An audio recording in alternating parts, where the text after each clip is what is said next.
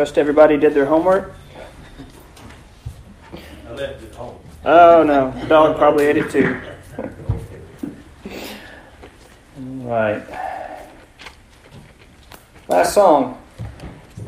Now unto the King eternal, immortal, invisible, the only wise God, be honor and glory forever and ever. Amen. Amen. Be honor and glory forever and ever. Amen. That is 1 Timothy 1 17. And if you were to talk about, started to talk about God to someone who had no idea about Him, what chapter in Acts would you go to? Acts 17. Good. All right. So this morning, I want you to flip to Deuteronomy 32 and 4. Deuteronomy. That's a funny name, right? It's Greek for second law. You'll find that Deuteronomy is a recap. Moses, now at the end of his life, is doing a second telling of the law to the new generation that has risen up to be adults, because the first generation all died off in the wilderness when they disobeyed. So Deuteronomy is in Greek for second law. God, in chapter 31, tells Moses, You're going to have to teach these people a song, and that song will be a witness against them for when they go and disobey. And so God is the author of this song, um, and Moses is teaching it to him. So it's referred to as Moses' song, but don't be confused, it's really God's. Okay? So starting in verse 30, or we'll just start in verse 1 32. Give ear, O ye heavens, and I will speak, and hear, O earth, the words of my mouth. My doctrine shall drop as the rain, my speech shall distill as the dew, as the small rain upon the tender herb, and as the showers upon the grass. Because I will publish the name of the Lord. Ascribe ye greatness unto our God. Verse 4 is where we want today. He is the rock. His work is perfect, for all his ways are judgment. A God of truth, without iniquity, just and right is he. So, this is your memory verse for this week, and it turns out that there's a tune for this one as well. So, it's He is the rock, his work is perfect, for all his ways are judgment. A God of truth, without iniquity, just and right is he. Just and right is he. Hallelujah. Just and right is he. A God of truth without iniquity, just and right is he. All right. He is the rock. Not sure if that's going to stay on today. So this is going to be the verse that we're going to use to try to look at some of at some aspects of God's character. Last week we were looking at some of God's. I'll, I'll use the term attributes. In that 1 Timothy 1.17, we were looking at him as the king, the ruler, the sovereign, the master, the owner of the universe. That he was eternal, had no beginning, and has no end. He's immortal, he is unchanging, uncorruptible, invisible, and all knowing, wise God. Everywhere present and nowhere absent, and all powerful. Right? Those are some I'm going to call those attributes of God. And here we're going to look at some of the characteristics of God, something some things about his character. Will we be able to cover it all? No. Will we have preaching this afternoon? Probably. Um, I trimmed down my notes to just a, sh- a brief 50 citations, so I hope y'all are ready to flip. We're going to first look at the definition here of rock. He is our rock. He is the rock. The rock. So a rock, properly, it's a cliff. Um, generally, a rock or a boulder. Also, figuratively used as a refuge, an edge. Elsewhere, it's translated as mighty. Same word. Also, strength or strong. So I want you to think about this illustration of trying to describe your God who's really undescribable, right? And so, in one aspect, that he is strong, mighty, an unchanging rock or cliff, somewhere worthy of going to refuge for. So, which attributes is this pointing to? One is immutability, his immortality, he's unchanging, and another is his strength, right? He's all powerful. Those are kind of the pieces that are blended together into this image of him as a rock. Okay? So we're going to look at some of the references where God is going to describe himself as being the rock and see what he teaches us. So Deuteronomy 32 and 18 should probably your easiest flip of the day. Same chapter. It says, Of the rock that begat thee, thou art unmindful, and hast forgotten the God that formed thee. So here we've got the all powerful God who begat thee and who formed thee. It's relating to him as your creator, right? How about in 1 Samuel 2 2? 1 Samuel chapter 2, verse 2. There is none holy as the Lord, for there is none beside thee, neither is there any rock like our God. There's a lot going on in this verse. One, there is none holy as the Lord. He is unique. Right? There's none holy. As holy is uh, one sacred, but set apart. It's different. The root word of that is clean or pure. He is the only one who's truly holy. There is none holy as the Lord. That word Lord there is Jehovah, right, which is the eternal God. You've got his uniqueness, you've got his eternalness, and there is none beside thee. Again, there's no other competition that he has. There is neither there neither is there any rock like our God. There's no other hiding place, there's no other strength, there's no other thing that doesn't change. He is the rock. So again in the next chapter, 2 Samuel, second next book, 2 Samuel 22.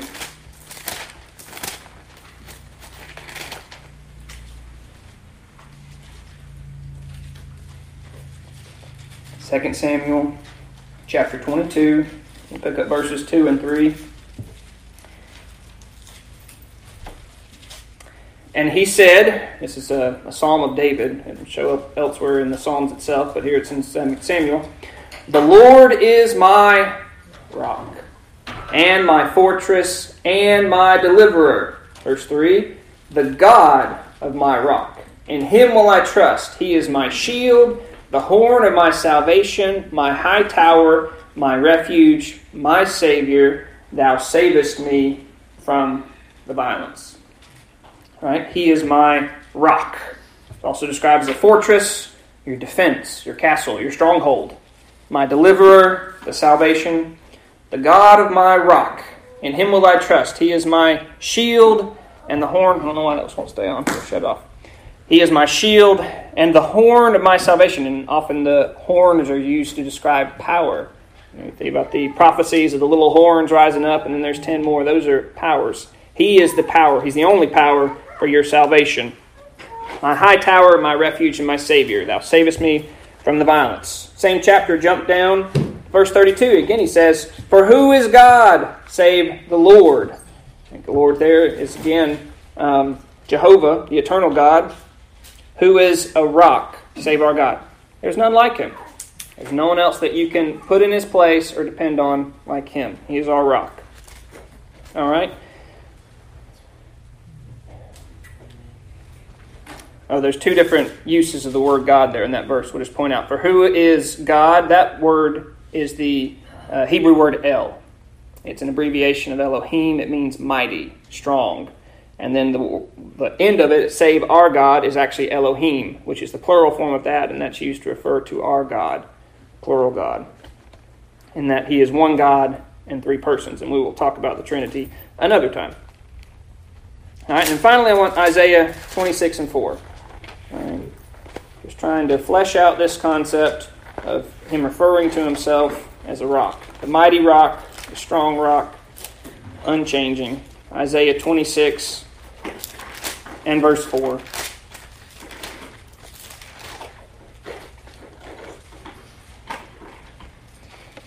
Trust ye in the Lord, Jehovah. Trust ye in the Lord for how long? Forever. For in the Lord Jehovah is everlasting strength. That word rock, is translated there as strength. Same word. Trust ye in the Lord. So that's literally it says, Trust ye in Jehovah forever, for the Lord, Jehovah, Jehovah is the everlasting strength. All right, and that word uh, Lord there right before Jehovah is a, an abbreviation of Lord of Jehovah. It's Jah. Um, and that's used to have vehemence. Um, it's like a superlative, like we use very, the very eternal God. Um, so there's, it's extra emphasis on the eternal God that you're referring to. Okay, trust ye in the Lord forever, for in the Lord Jehovah, for in the Lord Jehovah is everlasting strength. All right, He has got all the power. Period. okay. All right. So let's go back to Deuteronomy 32 and 4. Starts with He is the rock. Okay? He is the rock. And mostly that focused on the attributes that we looked at last week.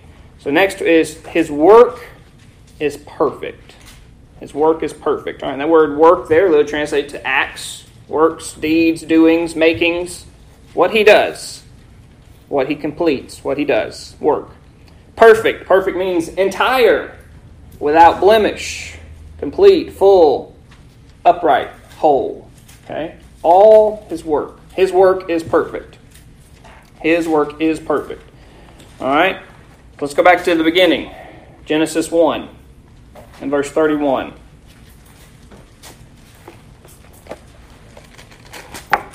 God has made everything, and this is his response. He saw everything that he had made, Genesis 1:31, and behold, it was very good.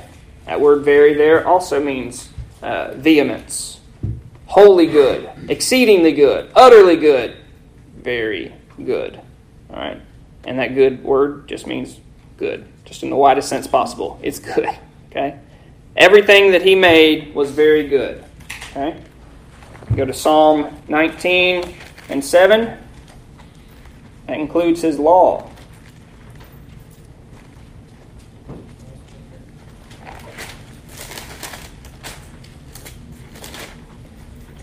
Psalm 19, verse 7 The law of the Lord is perfect, converting the soul. The testimony of the Lord is sure, unchanging, immutable, making wise the simple. Okay? So all his works are perfect. The law is perfect. Let's go again to, uh, let's go forward to Ecclesiastes 3.14. The preacher most likely Solomon writing, Ecclesiastes 3 and 14. I know that whatsoever God doeth, it shall be forever. Nothing can be put to it, nor anything taken from it. And, the, and God doeth it, that men should fear before him.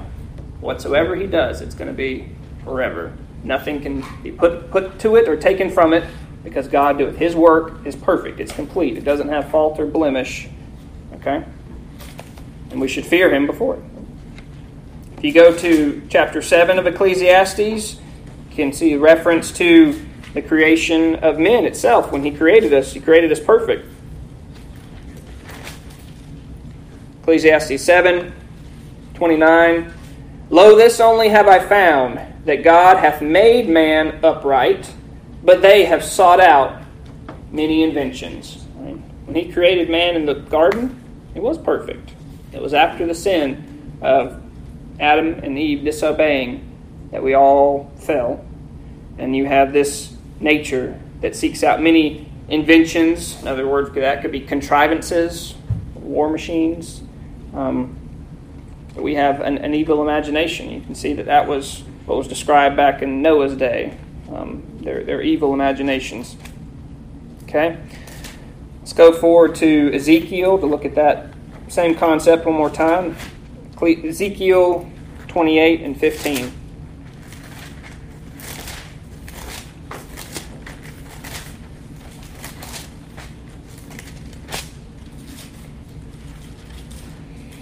The context of this is the city of Tyre, but it, it's also true for, for men Ezekiel 28 and 15, it says, Thou wast perfect in thy ways from the day that thou wast created till iniquity was formed in thee. So this is the Lord, his works are perfect.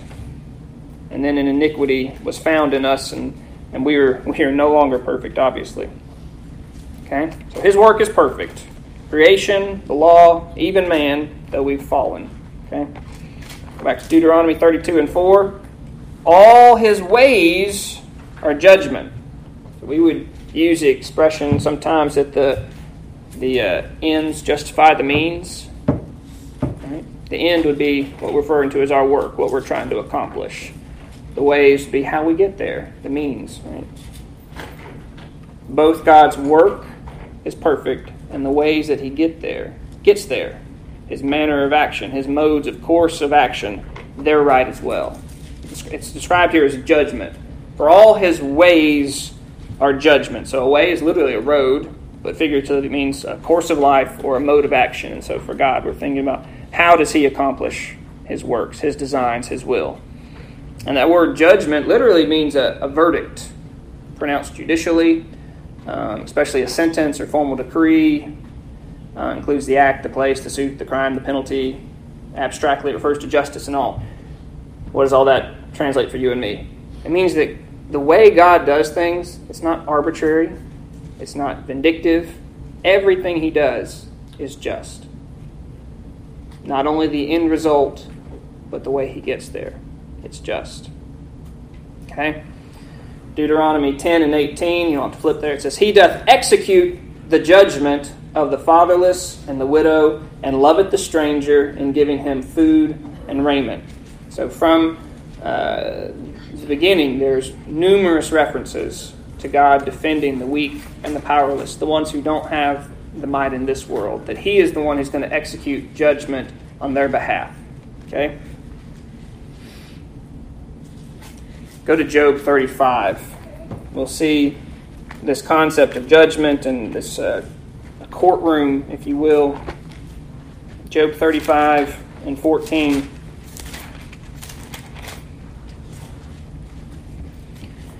Although thou sayest thou shalt not see him, yet judgment is before him.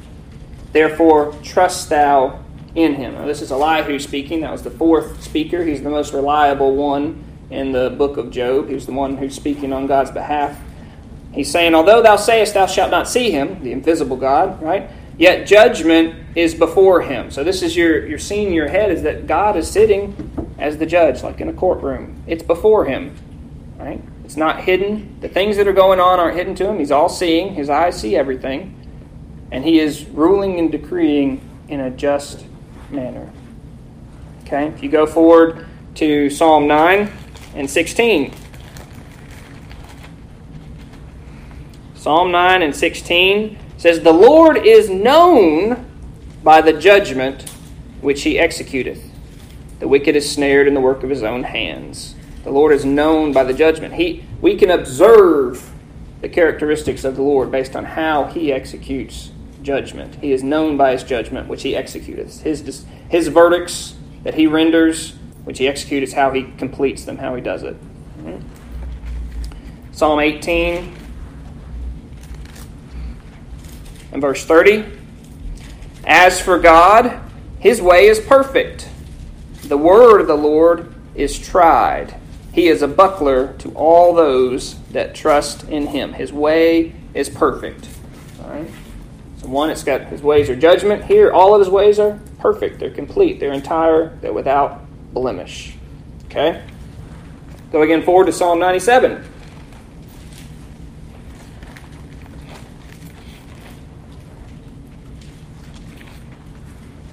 Psalm 97, verse 2.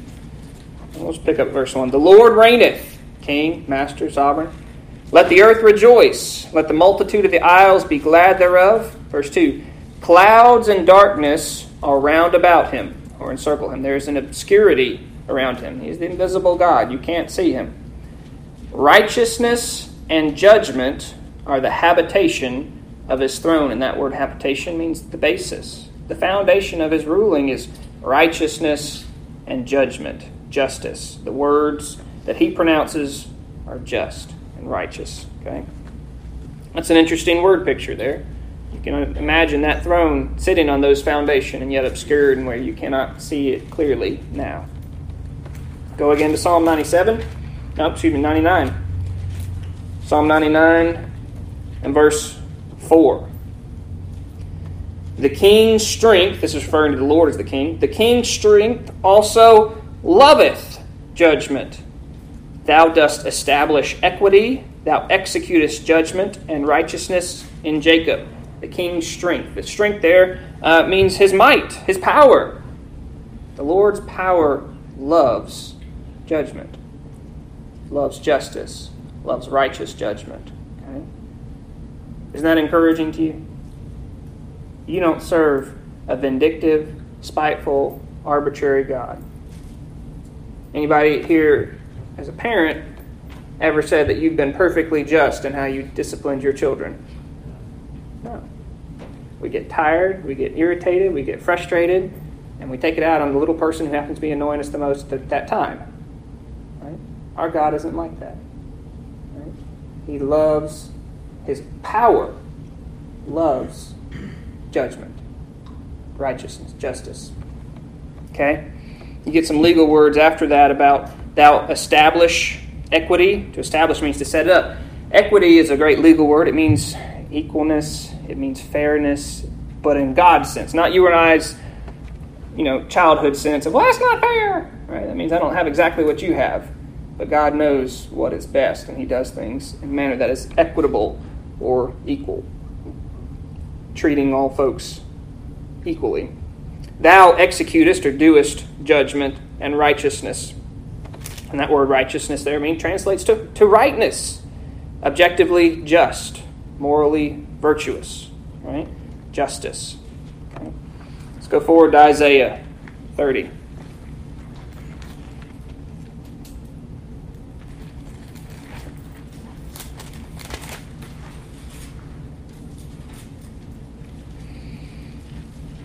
Isaiah 30 and verse 18. And therefore will the Lord wait, that he may be gracious unto you, and therefore will he be exalted, that he may have mercy upon you, for the Lord is a God of judgment. Blessed are all they that wait for him. We talked about his ways and thoughts being so much higher than ours, higher than the heavens are from the sky. He can be just and righteous in his divine choice to delay an answer. You can continue to go through that trial that you really want to get out of. But in his goodness and his mercy, he can choose to wait to answer that. As here says, Therefore will the Lord wait, that he may be gracious unto you to be gracious to give favor. And therefore, will he be exalted? By his delaying, he gets more glory. He's going to be lifted up higher in your eyes and in your life. That he may have mercy upon you, extending what you need when he deems you need it. Need it. For the Lord is a God of judgment. So he is not just letting you hang in the wind to see you flap like a fish because it's funny. Right? It's for his glory. He is a God of judgment justice, and equity. Okay? The Lord is a God of judgment. Blessed are all they that wait for him. Go forward again to Jeremiah. Jeremiah chapter 9.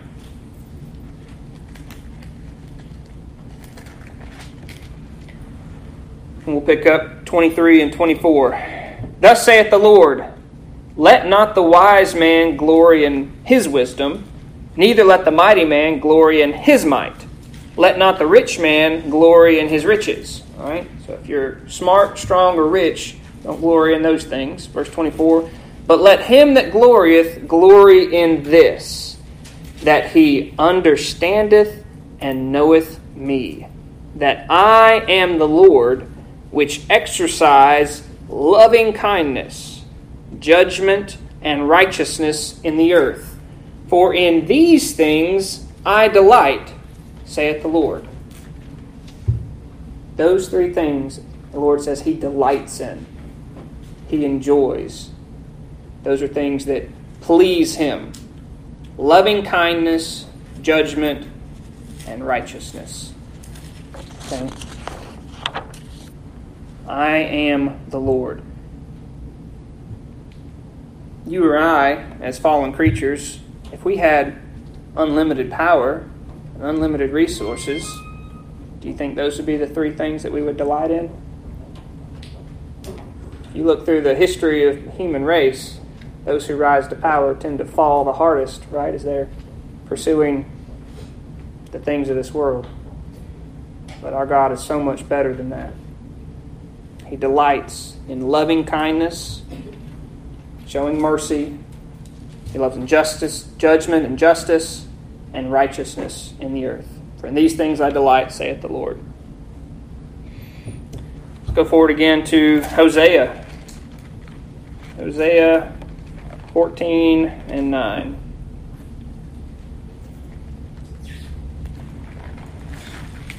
It's close after Daniel. Don't go to Hosea very often. Hosea 14 and 9 says, Who is wise? And he shall understand these things. Prudent, and he shall know them. For the ways of the Lord are right, and the just shall walk in them, but the transgressors shall fall therein. So we're talking about the ways of the Lord being perfect, all of his ways. For the ways of the Lord are right. All right? And then finally, look at Romans 2 and 5.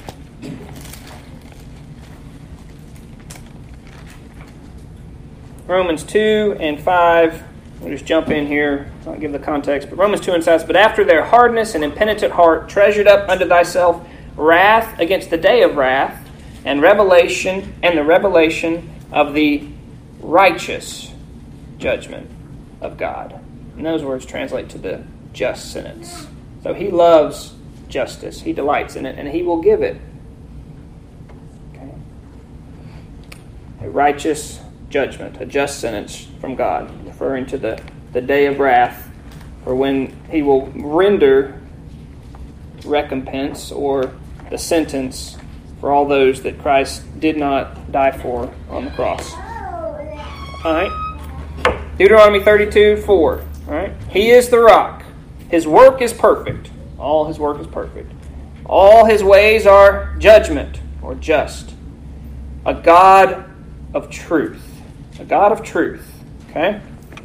So there the God we referred to is that word earlier, El, the abbreviation of Elohim, refers to his strength. The mighty one, the mighty God, the Almighty of truth. And that word truth there literally means firmness, security, moral fidelity, or faithfulness. He's steady. And it gets into that aspect of his unchanging character. God is not a man that he can lie. Right? So if you go back to Exodus 34, when Moses requested to see God's face, and he told him that, No, you can't see my face. No one shall see my face and live, but I'll put you in a cleft of the rock and cover you with my hand. And then as I pass by, I'll let you see the hind parts, and you can see a portion of his goodness when he removed his hand. Okay? So this is Exodus 34 and in verse 6. We'll start in verse 5. And the Lord descended in the cloud and stood with him there and proclaimed the name of the Lord. Verse 6. And the Lord passed by before him and proclaimed, The Lord, the Lord God, merciful and gracious, long suffering, abundant in goodness and truth, keeping mercy for thousands, forgiving iniquity and transgressions and sin and will by no means clear the guilty, visiting the iniquity of the fathers upon the children, upon the children's children, to the third and fourth generation. So, the Lord, the Lord God, merciful and gracious, long suffering, abundant in goodness and truth. So that, that little clause there of the Lord, abundant in goodness and truth, is all, all I want to think about this morning as we're trying to see where else God has revealed himself to be a God of truth. So, this is God coming to uh, passed before Moses, and that's one of the ways he describes himself abundant in goodness and in truth. Okay? Now, merciful, the Lord God merciful, it means compassionate. Compassionate. And gracious means the bending down to bestow kindness. You've got this image of the superior bending down to give a kindness unto the inferior. That's, that's, that's us. You know, the Lord has to stoop down to look into His creation, much less to look down to us individually and show us kindness. Okay? And that truth there uh, is a slightly different word from Deuteronomy 32 4. This one means stability, truth, trustworthiness. He is trustworthy.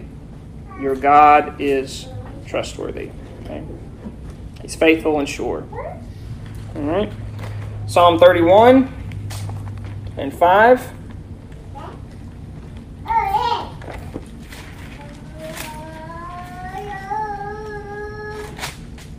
Psalm 31 and 5. Into thine hand I commit my spirit. Thou hast redeemed me, O Lord God of truth. Truth. Into thine hand I commit my spirit. Thou hast redeemed me, O Lord God of truth. Again, that truth there means stability, truth, trustworthiness. Psalm 100, verse 5.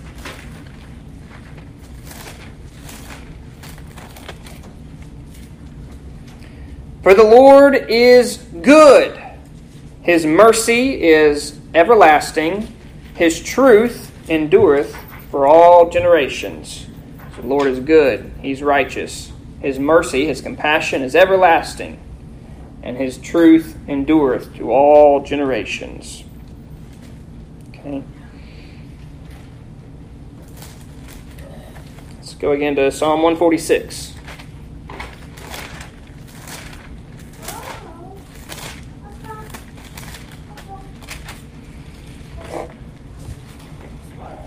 Psalm 146, verses 5 and 6. Happy is he that hath the God of Jacob for his help, whose hope is in the Lord his God, which made heaven and earth, the sea, and all that is therein, Creator, which keepeth truth forever. And that word keepeth there means to guard or hedge about, protects the truth forever. Okay? Not only is the Lord a God of truth, He guards that truth, He protects it. So it cannot uh, fail. You know, Jesus would say that you know heaven and earth may pass away, but not one of His words would. It's His truth. He was the truth. Right? He will not fail. Let's go again to Isaiah 25.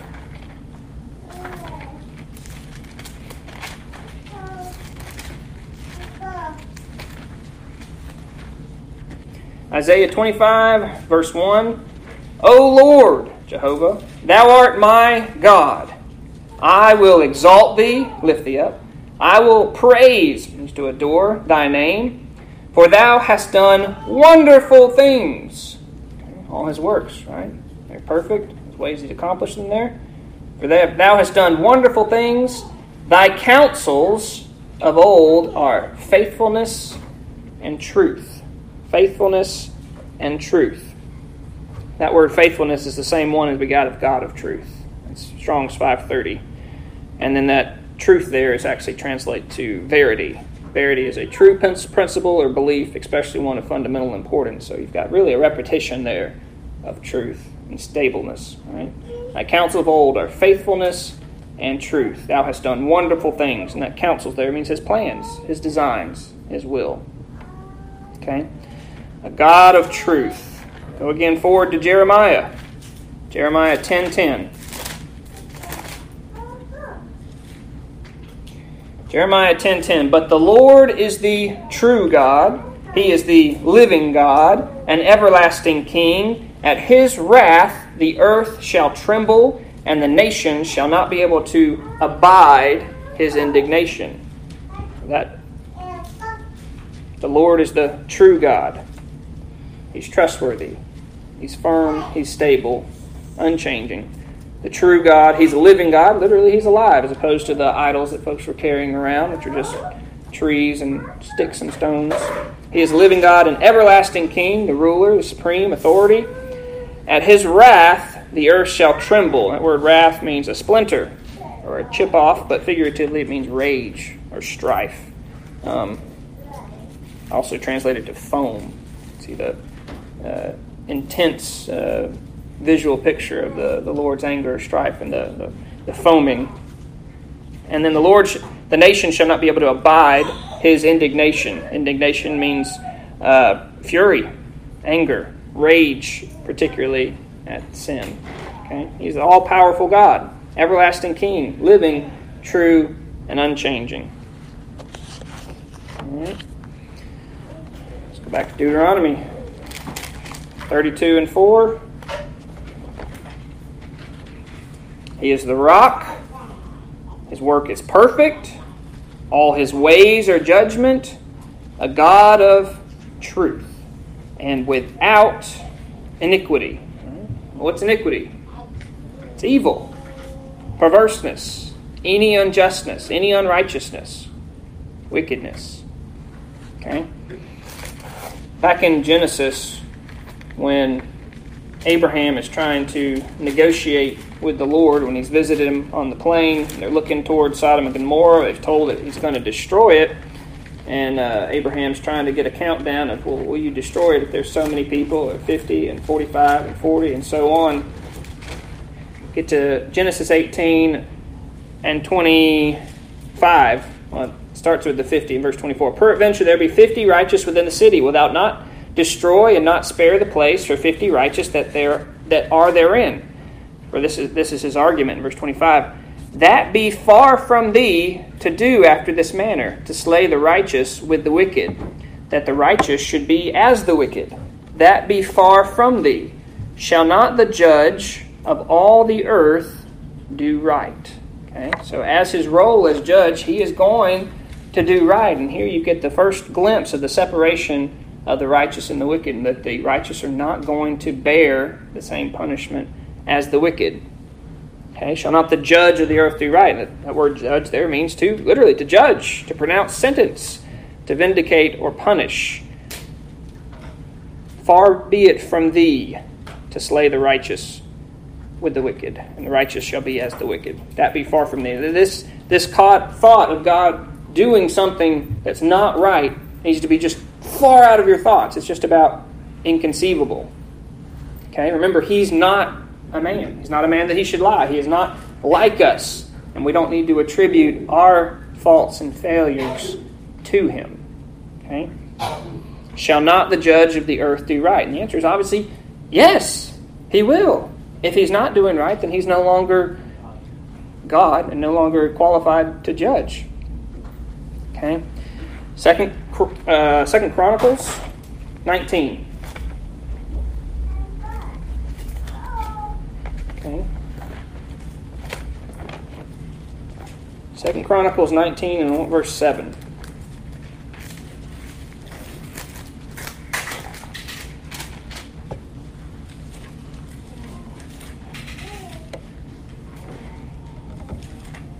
We'll just back up to verse 6. The context is there he's given a charge to these judges. It says, Take heed what you do, for you judge not for man, but for the Lord, who is with you in the judgment.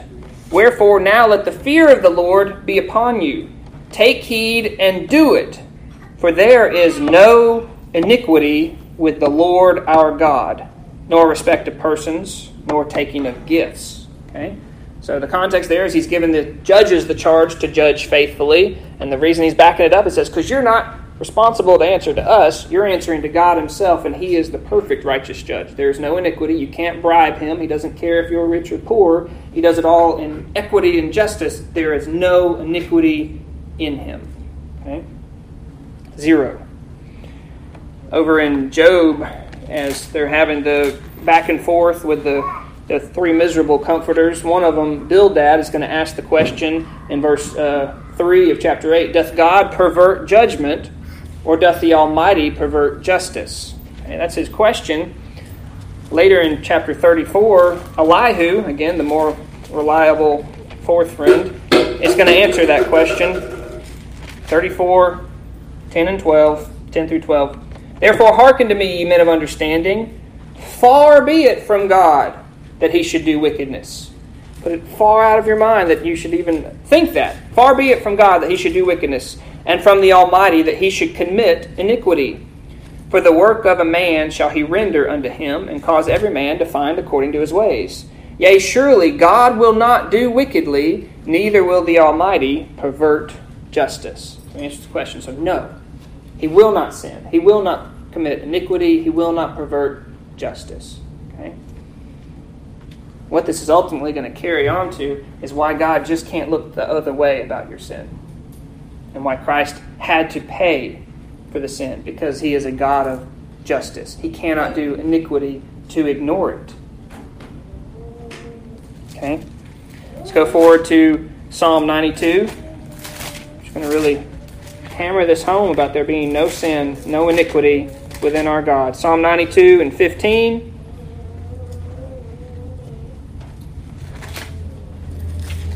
Where we at?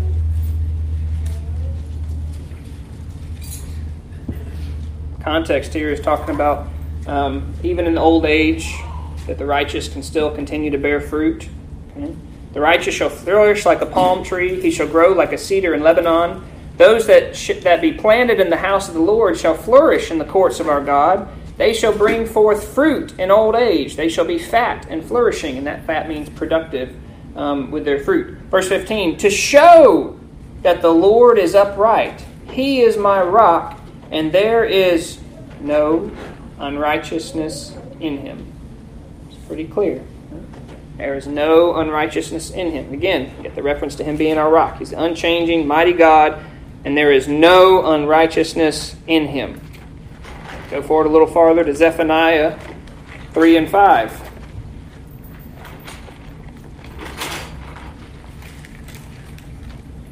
We'll have a race so you can get to Zephaniah first, right? Shortly after Micah. If you get to Matthew, you've gone too far. Zephaniah 3 and 5. The just Lord is in the midst thereof. God of justice. He will not do iniquity. Every morning doth he bring his judgment to light, or reveals it. He faileth not, and the unjust knoweth no sh- but the unjust knoweth no shame. So the just Lord is in the midst thereof. He will not do iniquity. Every morning doth he bring his judgment to light. So he's already got his judgment. He is slowly revealing it. Right? He will not do iniquity. All right? Let's go a little bit farther to Habakkuk.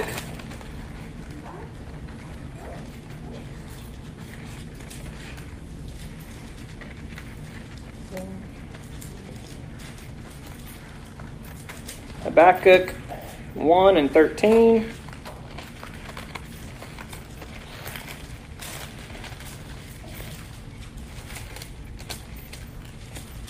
It says, Thou art purer of eyes than to behold evil, and canst not look on iniquity. Okay? Now, how do we square this with God being the all knowing God, ever present God? There are things that He cannot actually see and doesn't actually know. Can He not literally look on evil and not uh, behold evil and not look on iniquity? No, that would be inconsistent with our understanding of Him knowing and seeing everything. But the words there, behold and look upon, have an element within them of enjoy or to regard with pleasure. Okay? God is not going to look at evil and ever enjoy it. He's not going to look at iniquity and ever be able to regard it with pleasure. That is contrary to his character and to his nature. Right? There is no iniquity within him, and he does not delight in iniquity. You read in Romans chapter 1, it'll talk about those that are of this world that are not only doing this whole list of nasty and vile things, not only are they doing them, what? They're going to delight in others that do them with them, knowing that such things are even worthy of death. God is not like that. He does not engage in iniquity, nor does he regard it with pleasure. Okay? Um, if you're curious what old Dr. John Gill would say, he said, The Lord, with his eyes of omniscience, omniscience, all knowing, beholds all things good and evil, and all men good and bad, with all their actions. But he does not look upon the sins of men with pleasure and approbation, since they are contrary to his nature, repugnant to his will, and breaches of his righteous law. So that's just a commentator's summary. Um, take that for what you will, but I tend to agree with him on this one topic. All right, let's go forward to Romans chapter 3. Paul, kind of like he's a law school teacher, is going to ask questions and then argue against himself. He will often give you a clue that he's doing this because he'll use the expression afterwards saying, I speak as a man. And what he means by that is I'm going to give you mankind's argument or questions they may ask, and then I'm going to give you the answer to it. So, Romans 3, verses 5 and 6. But if our righteousness commend our, excuse me, but if our unrighteousness commend the righteousness of God, what shall we say? Is God unrighteous who taketh vengeance? Parentheses, I speak as a man. So that's, you know, mankind's question is God unrighteous? The answer is God forbid. Don't even think it. Don't even say that God is unrighteous. For then how shall God judge the world? That harkens back to Abraham, right? Shall the God, shall the judge of all the world um, do right? Shall not the judge of all the world do right? Yes, he have to. If he was unrighteous, then he would not be able to, to judge the world. Um, so the answer there is, is God forbid. Is God unrighteous? God forbid that you'd say that. For then how shall God judge the world? All right, and then again in Romans 9, we'll have another, God forbid, answer to a question. Romans 9, 13 through 15. As it is written, Jacob have I loved, but Esau have I hated. Again, referring to the two children of Isaac and how God chose Jacob and put him in favor, even though by nature he was the kind of nasty little snot, right? He was the sneaky one. But he was the one that God put his love upon. Um, when he was unrighteous, right? There's nothing meritorious about him. But as written, Jacob have I loved, but Esau have I hated. What shall we say then? Is there unrighteousness with God? Is it unrighteous with God for him to choose one and not another? The answer to that is God forbid that you'd say he's unrighteous. But verse 15 says, For he saith to Moses, I will have mercy on whom I will have mercy. I will have compassion on whom I will have compassion. So then it is not of him that willeth, nor of him that runneth, but of God that showeth mercy. So it is not unrighteous for God to make a choice between one and another. As the sovereign God of the universe, with all of his creation, he has the right to do with it as he will. Okay? He has the choice to have mercy upon who he will have mercy. It is not an unrighteous thing to do, and there is no unrighteousness in him. All right. And finally, let's go to the last book in Revelation. Look at 16. 16 and verse 7 I heard out of the altar say, Even so, Lord God Almighty, true and righteous are thy judgments. All of his judgments, all of his decisions are true, truthful, righteous, equitable, and holy. He has no iniquity within him. Everything that he decrees is righteous and true. All right? What comes next in Deuteronomy? He's a God of truth without iniquity just. Just and right is he. Just. All right? Just means it's just. Lawful. Righteous. All right? In Second Chronicles 12 and 6, um, the princes and kings of Israel would humble themselves and they would say, The Lord is righteous. That's the same word there, um, translated just. The Lord is righteous. The Lord is just. Let's go to Nehemiah 9 and 32. This is after the Jews have come back from the captivity. Um, Nehemiah 9 and 32. Now, therefore, our God, the great, powerful, the mighty, strong, the terrible, you know, that, that word terror, literally inspiring terror, it's closely connected to that word of fear, right? You should fear the Lord, and that's the moral reverence for your God. Why? Because of the extreme power, authority, rule that He has for who He is and who His character is. This is not someone that we treat lightly or hold with disregard. The great, the mighty, the terrible God who keepeth covenant and mercy.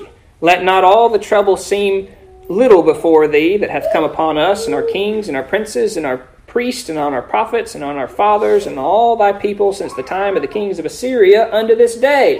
So he's saying, don't let all the troubles that we've had, though they seem really big to us, I said, don't let it seem little to you.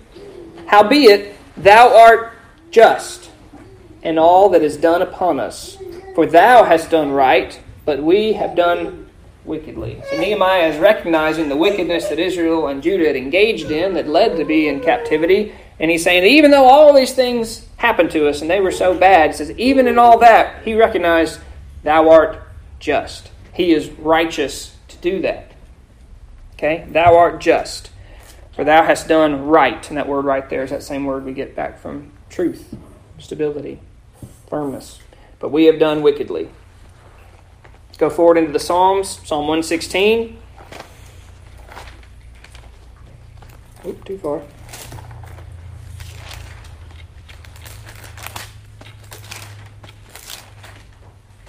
Psalm 116 and verse 5. Gracious, merciful, is the Lord, and righteous. Yea, our God is merciful. The Lord is righteous. That word righteous there is the same one translated as just. Just, lawful, righteous. Gracious is the Lord, and righteous. Psalm 129 and 4 say, The Lord is righteous. He hath cut asunder the cords of the wicked. Psalm 145, The Lord is righteous or just in all his ways, and holy in all his works. Let's go to Jeremiah 12 and 1.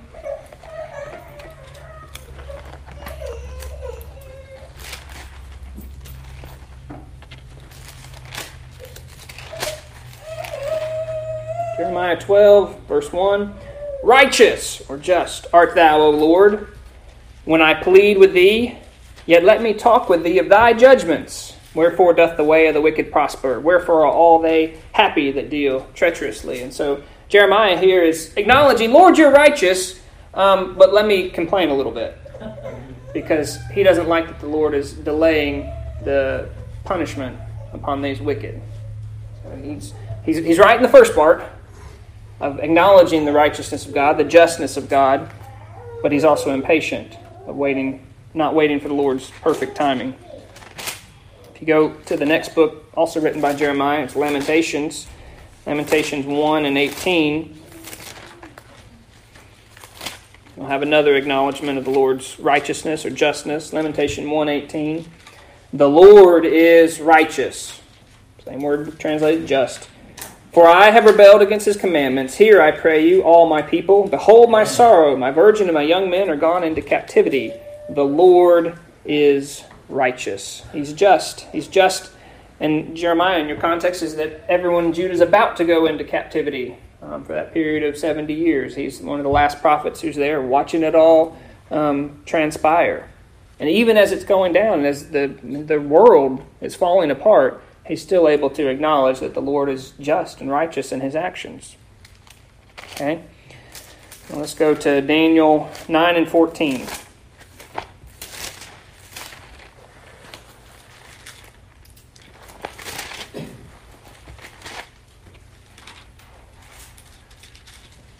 Daniel 9 and 14. Therefore hath the Lord watched upon the evil and brought it upon us. For the Lord our God is righteous in all his works which he doeth, for we obeyed not his voice. So again, you got the understanding the Lord is righteous or just, not only just some of his ways and works, but in all of them. Okay? You may say, well, Brother John, you're kind of beating a dead horse. Maybe. But if you're anything like me, sometimes I'm a little slow to internalize these. And I just wanted you to know how many times God repeats himself to reveal to us things about himself. The Lord is righteous. The Lord is just. All right, and then the last one is just and right is he. Just and right is he. That's, uh, that word there, right, um, translates more to straight um, that which is equitable, that which is upright. Um, so righteousness and straightness. You know, sometimes preachers will make jokes about, you know, Lord can hit a straight lick with a crooked, crooked stick, and that's kind of funny. But that crookedness of us really is a real negative. Like it's not a joke. That there is nothing crooked or off center or not plumb about God. You know, when you and I build a wall, we try to make it so it's straight up and down, right? Because you don't want it to lean and eventually topple. God is perfectly straight. There is nothing about Him that is off center or crooked. But everything you and I touch is a little bit cattywamper, a little skewed because of our imperfections, because of our sin. Patrick, sit. Okay? Psalm 25 and 8.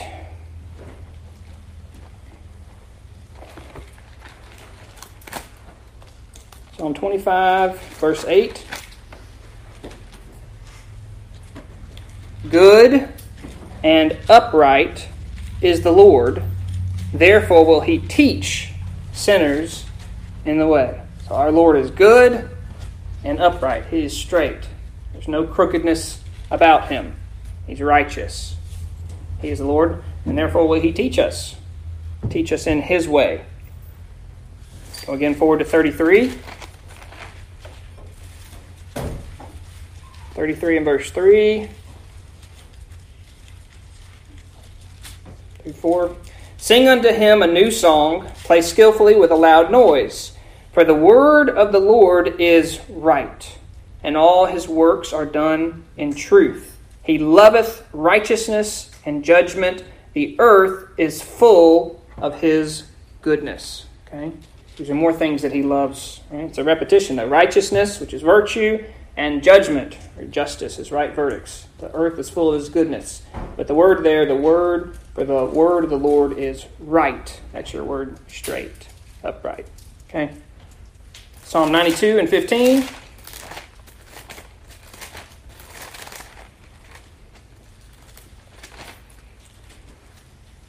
Psalm 92 and verse 15. We looked at this earlier.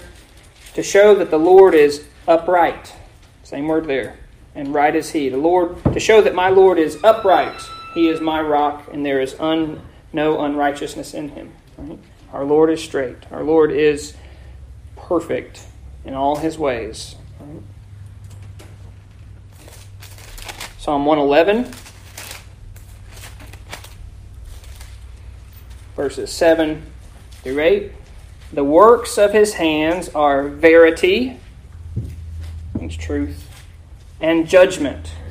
All his commandments are sure. They stand fast forever and ever and are done in truth and righteousness. You know, seeing the pattern, right? These are not only repetitious, but they also overlap. About the Lord being just, He is upright. His works done eternally. They don't fail.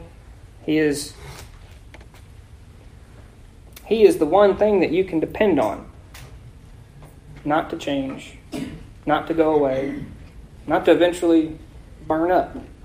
And the more that we learn about his character, the more that we can actually internalize that, the more joy you can have in his word because you can trust it more. It's not like the the word that, you know, if you or I just say anything, okay. But how long can we back up whatever it is we said? Maybe as long as we're alive, but generally we fail away before then. But God's the unending God, without beginning, without end. And He doesn't change. He cannot change. He doesn't lie. He cannot lie. There's no iniquity in Him. Who else is worthy of your trust? That's why in verse 10 it would say that the fear of the Lord is the beginning of wisdom. There's a lot of worldly wisdom that you can go. There's a lot of letters you can get after your name. But if you haven't started from the point of the fear of the Lord, you're not even there. You're not on the right track. You're not even on the right road. The fear of the Lord is the beginning of wisdom. As you start to learn a little bit more about your great God, the might that He has, the knowledge, the power, His character, there is more things there for you to fear and to be in awe of and to be in, in terror It's a terrifying thing to fall into the hands of the living God. That's not a light expression, it's not colorful language. Psalm 119 and 37 says, Righteous art thou, O Lord, and upright are thy judgments.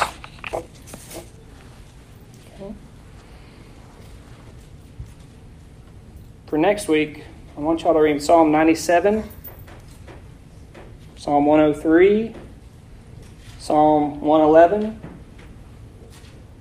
Jeremiah chapter 10, and Daniel chapter 4. Okay? And as you're reading through them, not only do I want you to consider the characteristics of God that we've talked about today, about being um, his ways being perfect, his works being perfect, he's God of truth, no iniquity, he's just, he's righteous, he's right, upright, but also consider the attributes that we talked last time about him being the eternal God, the immortal God, the invisible God, the all knowing God, the all powerful God. And you know, as we're going through that, that song, because he lives, um, we're still in the first word, right? We're still on God. There's a lot there to try and wrap our head around. Um, and we might do one more message on it or, or more, but that's where we're that's where we're going. We're trying to answer the question of how do I tell someone about my Jesus? Well, I can't really do that unless I tell them about my God first and how perfect He is and how holy He is and how He is very different than all the images and caricatures that are out there in our culture of our God. So I, I know this was a lot of, lot of verses, and it may even been hard to, to focus. Um, but these are these are worth taking the time to go through and establish over and over and over again what God reveals about Himself. I mean, that's ultimately what He's doing in His Word. Is He's revealing His immortal and eternal self to you, His creature. And so it behooves us. It's important to spend our time trying to figure out more about Him so we can have a better understanding of our God, not be left with our sad caricatures, right? These false, weak little versions of a God, God that looks like us or acts like us or is vindictive like us. Like we mentioned last time about Greek mythology, you go study Greek mythology, it's basically a bunch of humans but with you know powers. You know, we now call it like Marvel, right? Those, all those movies about strong dudes with same human flaws. That's not our God. You have a perfect, upright, righteous God with whom there is no iniquity. Everything he does is just. Not only the end result, but the whole way that he gets there. He's special, he is unique. He's worthy of your praise and honor. And that's not just lip service. You know, sometimes we use the phrase, we give you all the praise and honor, but then really we spend most of our time praising ourselves. Right? Praising other people who we think have real power. And maybe we don't even do it consciously, but there is, I think, great value in taking time to, to study our Lord. Thank y'all for your time and attention. Anybody have a number you'd like to sing in closing? 478.